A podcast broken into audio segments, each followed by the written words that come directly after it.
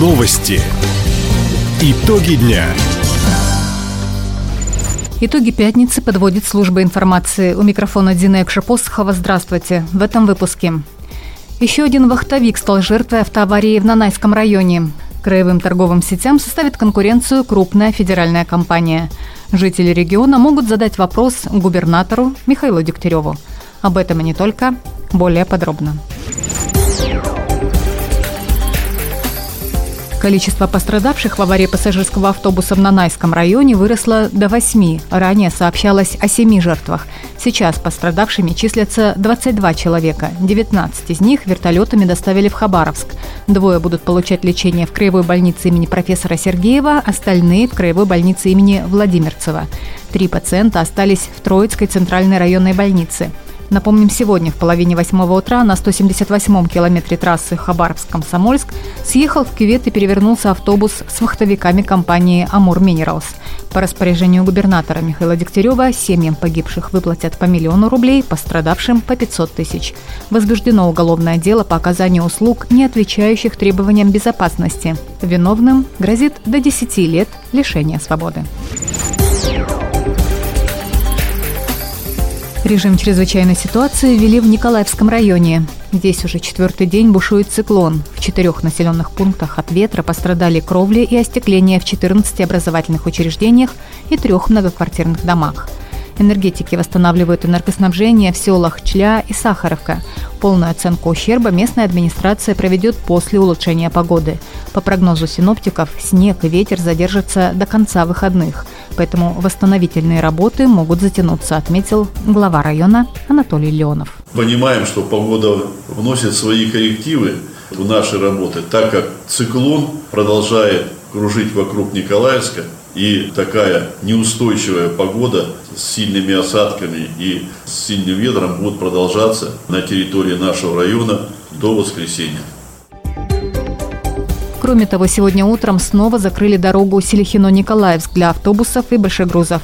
Местный аэропорт не принимает воздушные суда до полудня субботы. Закупочная сессия для ритейлеров регионального и федерального уровня прошла накануне в Краевом центре. События такого формата и масштаба провели на Дальнем Востоке впервые. Его цель – создать площадку для диалога производитель-продавец. Глава регионального Минпромторга Сергей Афанасьев отметил своевременность и важность такой встречи. Сложившаяся ситуация особенно важна в сложных экономических условиях, прямые контакты между производителями и торговыми сетями. Особенно хочется отметить и поблагодарить представителей других регионов Дальневосточного округа. Несомненно, ваше участие позволит расширить ассортимент продукции на прилавках наших магазинов, качественной, безопасной и, главное, доступной продукции. Хабаровские производители нашего края, Приморья, Еврейской автономии, Бурятии и Якутии встретились с представителями крупнейших федеральных и региональных торговых сетей. Среди них делегация крупной торговой компании X5 Group, чьи магазины в следующем году появятся в Хабаровском крае. Представители общественного совета при МинЖКХ проверяют качество игровых и спортивных площадок, установленных по программе «1000 дворов» на Дальнем Востоке. Комиссию интересует, как оборудование ведет себя в холода. В этот раз общественники оценили состояние мини-парка у домов по переулку Инскому в Хабаровске. Специалисты отметили, прорезиненные цепи на качелях защищают от холодового термического ожога. Особое внимание уделили пластиковым горкам, они тоже хорошо перенесли понижение температур. Даже уличный тренажерный комплекс не застыл и находится в рабочем состоянии. Все это говорит о том, что продуманное и качественное оборудование круглый год будет радовать жителей близлежащих домов. Показательное выступление команды из села Троицкого на всероссийских соревнованиях в Сочи среди школьников по проекту «Самбо в школу» стало одним из лучших. Произвести впечатление на участников и судей помог национальный колорит народов Севера, вплетенный в композицию. В постановке использовали не только спортивные элементы, но и танцы. Номер показал истоки народной борьбы в Преамурье и появление в нашем регионе самозащиты без оружия.